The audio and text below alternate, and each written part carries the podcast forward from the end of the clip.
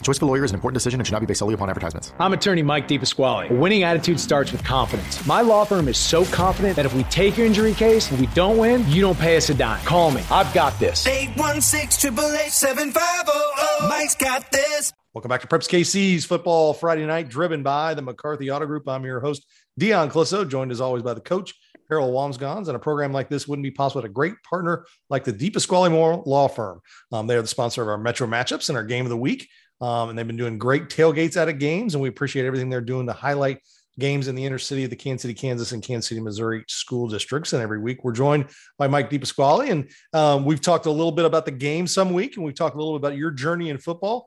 Uh, and this week I wanted to talk about you know playing college football and making that transition from high school to college. And and uh, and I know you pl- you played at the University of San Diego, but uh, that wasn't your first stop, was it? No, it wasn't. Hey Dion, how you doing today, man? Doing well, doing well. Thanks for the time. Yeah, so you know, I, I grew up in Wichita. I went to school called Wichita Collegiate, and at the time, we have a very good football program. In fact, I think they're ranked number two in their classification in Kansas right now. So they're carrying it on, even though I'm gone. Surprisingly, and I'm, I that's a joke. But but anyway, yeah. So when I was getting recruited my senior year, I I really wanted to be a quarterback in high school, and that's the position I played most. I played a little bit of defense, but everyone that recruited me said, "Hey, listen, you're 6'2", 225 pounds. Like you're an okay quarterback, but man, you, you look like a linebacker. Because back then, you know, that's when we stopped the run. You didn't have to run a four five forty to play linebacker like yeah. you do now. But I had it in my head that I was a quarterback. And um, there was only a couple schools that were giving me an opportunity to play quarterback, and one of those was uh, was Bucknell in Pennsylvania. And the reason they heard about me was um, a guy named Dave Warner had been the quarterbacks coach at University of Kansas, and he went out to Bucknell to be the, um, the offense coordinator, quarterbacks coach out there. So he recruited me, and I was kind of, I shouldn't say stringing him along, but I was hoping I'd get a better offer at quarterback. And I had a bunch of other offers at linebacker, but that was like one of my only quarterback options. And I waited, waited, waited, back it, backed it right up against signing date. And I was supposed to go on a visit on a Friday. And I remember I was at my girlfriend's house in high school and the phone rings over there and it's the coach from Bucknell. And they say, Hey, sorry, like offers pulled, someone else accepted so thanks. Good best of luck. So I'm sitting there a week before signing date, scrambling. Like like I was like, I don't know where I'm gonna end up because I had turned so many other places down, thinking I'd just end up at Bucknell if I couldn't, you know, get a last minute better offer. And um and and I was like seriously like like I think it was like seven days out. I think sign dates on a Tuesday. This was probably 10 days out. And I was very lucky that I had a really good receiver in high school named Harrison Hill, who went and played at University of Kansas. And um, lo and behold, that week, coach from University of Dayton called my school and they had seen my highlight tape and they were inquiring about Harrison Hill because he was the star of the highlight tape. And my coach said, Well, he's already at Kansas. He was a year older than me, but this guy's looking. And so I end up at um, University of Dayton, play quarterback. And um, I guess I didn't do my research. They were an op, more of an option program. so, so I get out there and there's a linebacker number hanging in my locker.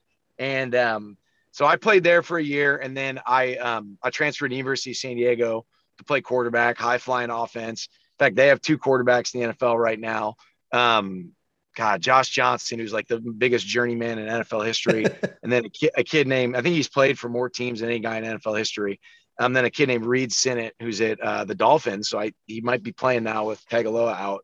But um, and I get out there, and, and same thing happened. I played quarterback for a year there, and then um, my spring practice coach said, Hey, you want to play like those the linebackers might be more your speed. And I think for me, and that was fine, and they were all right. I ended up starting a couple years at linebacker.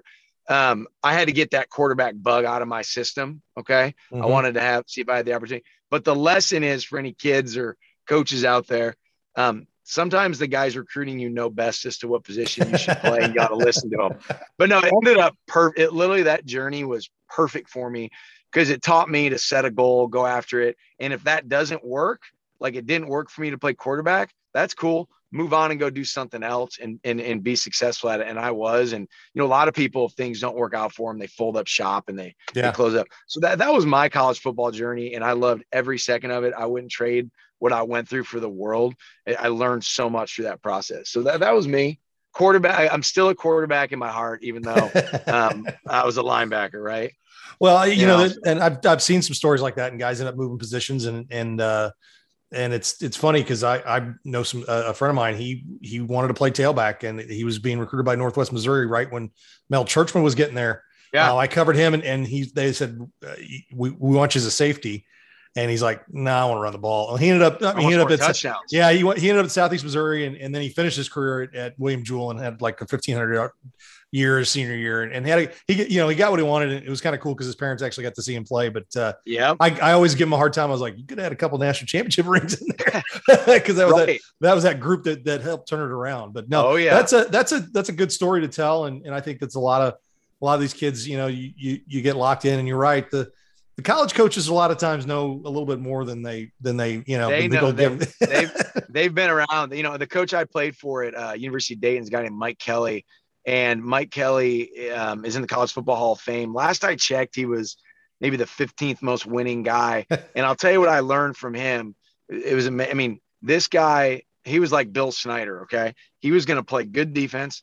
They were going to run the ball and they were going to win the special teams game. And they didn't, it didn't matter if they were playing better teams. I mean, they were, that's what they were going to do. And they did it for, for years. He won a, they used to be division three back in the 70s and 80s at Dayton. They're division one double A now. And he, um, or FCS. Um, and he won a couple national championships at the division three level, but he taught you like football is a simple game. It's blocking, it's tackling and winning the kicking game. And if you do that, you'll be successful. And I think we all know so many teams get away from those, get away from that in football. They try to do too much too soon. Um, and like we're talking college football, like I know KU's got a long way to go, but the coach they have there right now, Coach Lance uh, Leipold or Leopold, excuse yeah. me, um, he's that kind of coach. I, I listened to him on a, a radio program recently. They're talking about his offense, and he said, "Well, you know, we don't have more than 15% of what we want to have installed in, but we're not ready to install more than that. So we're going to roll with what we can run right now." Um, and, and too many teams try to do too much in this game and try to make it too complicated at every level. I coach youth football, and it happens at youth football level. Okay.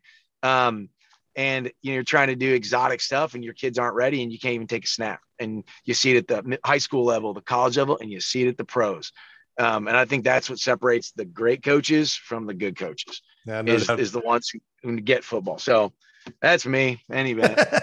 well, hey, Mike, it's always fun talking with you and uh, we appreciate everything you do and looking forward to chatting again next week. Hey, thanks, Dan. Have a great weekend. Okay. Okay. Bye bye.